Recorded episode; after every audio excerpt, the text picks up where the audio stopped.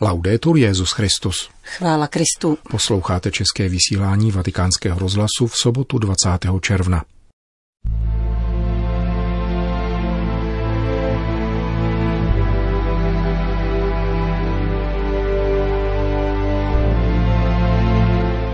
Z krize vyjdeme jen společně a s boží milostí, řekl papež František na audienci pro lékaře a ošetřovatele z italského regionu Lombardie. Loretánské litanie budou od nynějška rozšířeny o tři nové invokace. Petrův nástupce uznal mučednictví italské řeholnice zavražděné v roce 2000 při satanském rituálu. To jsou hlavní témata našeho dnešního pořadu, kterým provázejí Milan Glázer a Johana Bronková.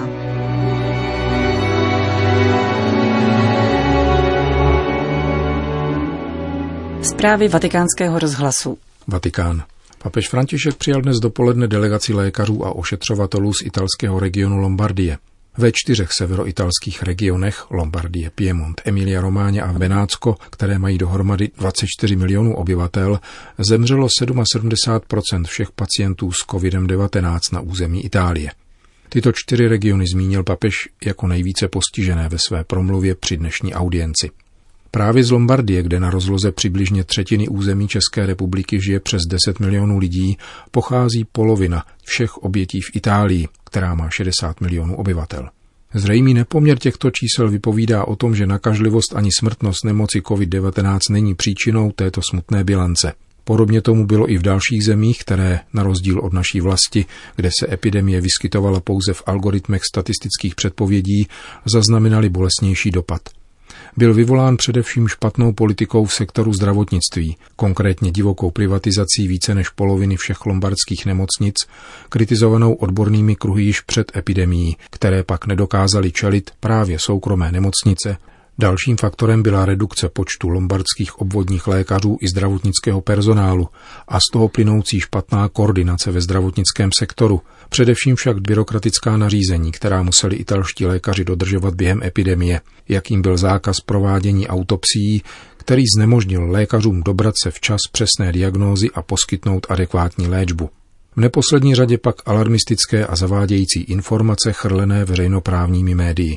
Regionální i státní představitelé v Itálii čelí mnoha obviněním z nekompetentní ingerence do zdravotnického sektoru, včetně trestních oznámení podaných lékaři i pozůstalými. Přibližně 60 lékařů, ošetřovatelů a dalšího zdravotnického personálu, pracujícího ve zvláštních nemocničních odděleních vyhrazených pro pacienty s COVID-19, spolu s několika regionálními biskupy a politiky přijal papež v Klementínském sále Apoštolského paláce. Svatý otec mimo jiné řekl. Cari medici e infermieri, il mondo ha potuto vedere quanto bene avete fatto in una situazione di grande prova. Drazí lékaři a ošetřovatelé, svět mohl vidět, kolik dobra jste prokázali v situaci této velké zkoušky. Nehledě na únavu sloužili jste nadále s profesionalitou a odříkáním. Kolik jen lékařů a zdravotníků nemohlo chodit po práci domů, zůstávali v nemocnicích přes noc a spali i na podlaze. Odtud se rodí naděje. Byli jste nosnými pilíři celé země. Vám zde přítomným a vašim kolegům z celé Itálie patří moje uznání, upřímné poděkování a dobře vím, že tlumočím pocity všech. Nyní je třeba zhodnotit tuto pozitivní vynaloženou energii. Je to bohatství, které bylo během této dramatické krize zajisté částečně vydáno, ale jehož značná část může a má nyní i v budoucnu přinášet plody lombardské i italské společnosti. Pandemie hluboce poznamenala život lidí a dění ve společnosti. Ke cti trpících a mnoha zemřelých pacientů, zejména starých lidí, jejichž životní zkušenost nesmí upadnout do zapomnění, je třeba budovat zítřek. To vyžaduje závazek, nasazení a oddanost všech – je třeba začít od nesčetných svědectví velkorušné a nezištné lásky, jež zanechala nesmazatelnou stopu v povědomí a tkanivu společnosti a učí, jak velice je zapotřebí blízkost, péče a obětavost k posílení bratrství a občanského soužití. In questo modo potremo uscire da questa crisi spiritualmente e moralmente più forti tak budeme moci z této krize výjít duchovně a mravně silnější. Závisí to na svědomí a odpovědnosti každého z nás. Ne však sami, nýbrž společně a s boží milostí. Je na nás, abychom jako věřící dosvědčovali, že nás Bůh neopouští, ale v Kristu dává smysl také této realitě i našim omezením a že s jeho pomocí lze čelit i těm nejtěžším zkouškám. Bůh nás stvořil ke společenství, k bratrství a nyní se ukazuje více než kdy jindy, jak iluzorní je zaměřovat se jenom na sebe a činit z individualismu vůdčí princip společnosti.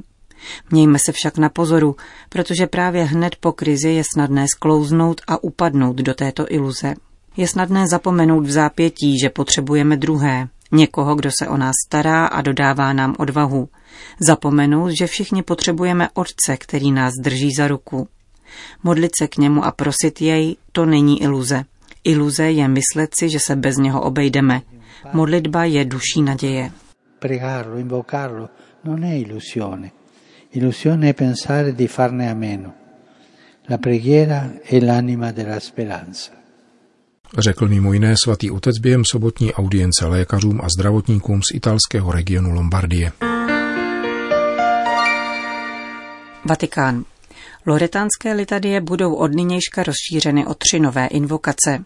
Z rozhodnutí papeže Františka v nich bude Maria vzývána také jako Mater Misericordie, Matka milosedenství, Mater Spei, Matka naděje a Solatium Migrantium, útěcha migrantů. Dnešním datem a památkou neposkvrněného srdce Panny Marie je datován list Kongregace pro bohoslužbu a svátosti, adresovaný předsedům biskupských konferencí, v němž se oznamuje rozšíření loretánských litaní. Na své pouti do nebeského Jeruzaléma se církev na stezkách dějin svěřuje té, která uvěřila pánovu slovu. Z Evangelia víme, že Ježíšovi učedníci se naučili od samých počátků chválit požehnanou mezi ženami a spoléhat na její mateřskou přímluvu. Čteme v listu podepsaném prefektem zmíněné kongregace kardinálem Sarahem. Jak dále připomíná, křesťanská zbožnost v běhu staletí vyhradila paně Marii jakožto privilegované a jisté cestě k setkání s Kristem bez počet jmen a titulů. Také v současné době, poznamenané stíny nejistoty a dezorientace, se boží lid v lásce a důvěře a se zvláštní oddaností utíká k ní. Dodává kardinál Sarach.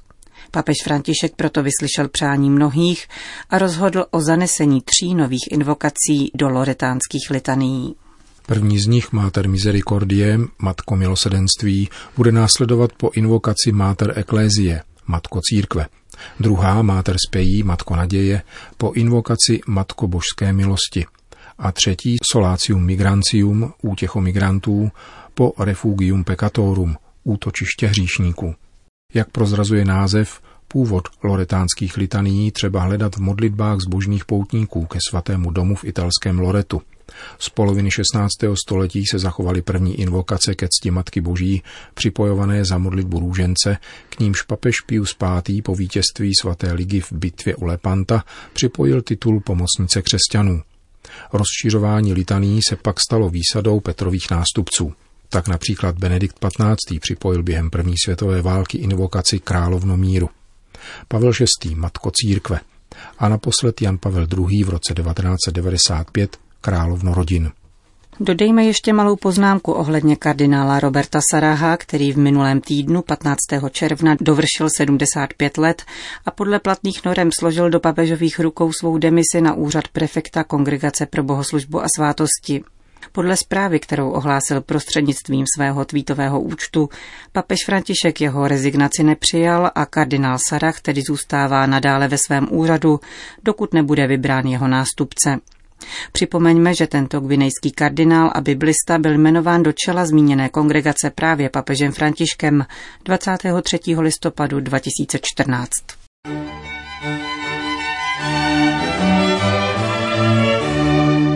Vatikán. Nebeskou církev, která se za nás ustavičně přimlouvá a pomáhá nám v slabostech, nám přibližuje pět nových dekretů Kongregace pro svatořečení.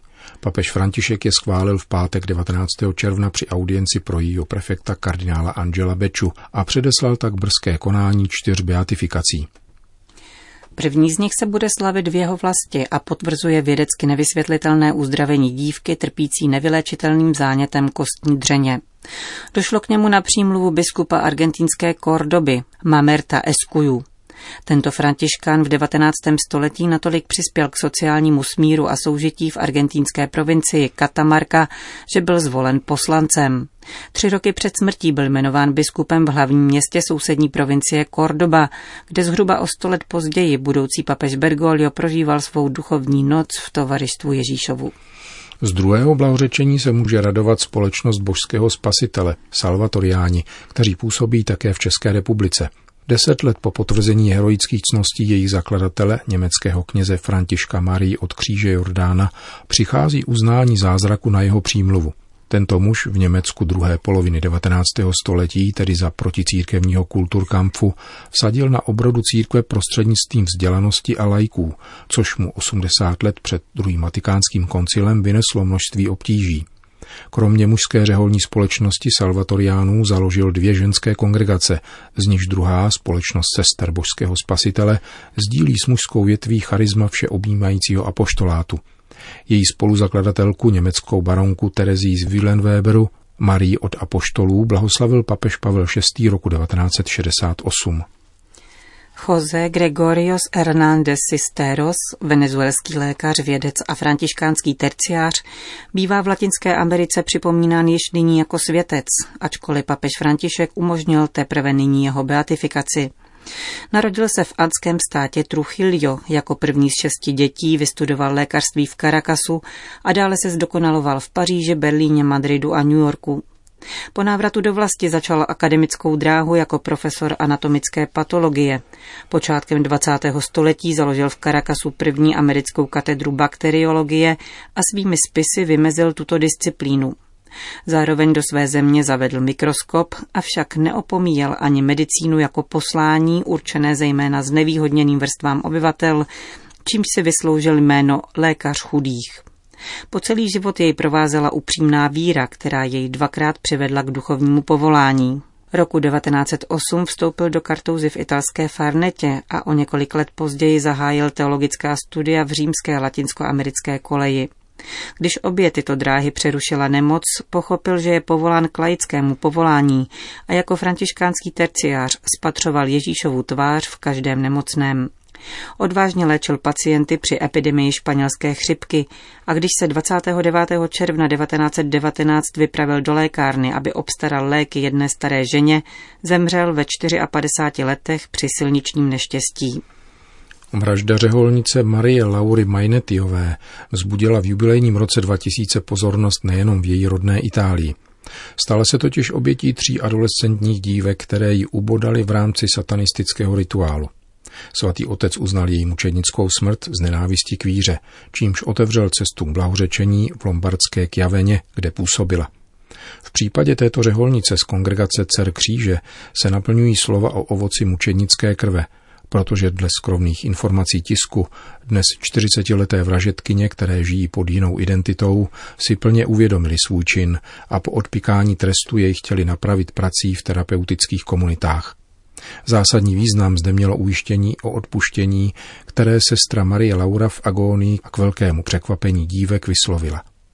Odkaz zavražděné řeholnice uchovává združení, které se dnes v blahobytných severoitalských městečcích snaží dodat životní smysl mládeži, která, řečeno slovy jedné z pachatelek, zabíjí z nudy. Po podpisu posledního dekretu z 19. června může Kongregace pro svatořečení vyhlásit heroické ctnosti mexické řeholnice Glorie Marii Elizondo Garcii, generální představené Kongregace misionářek katechetek chudých.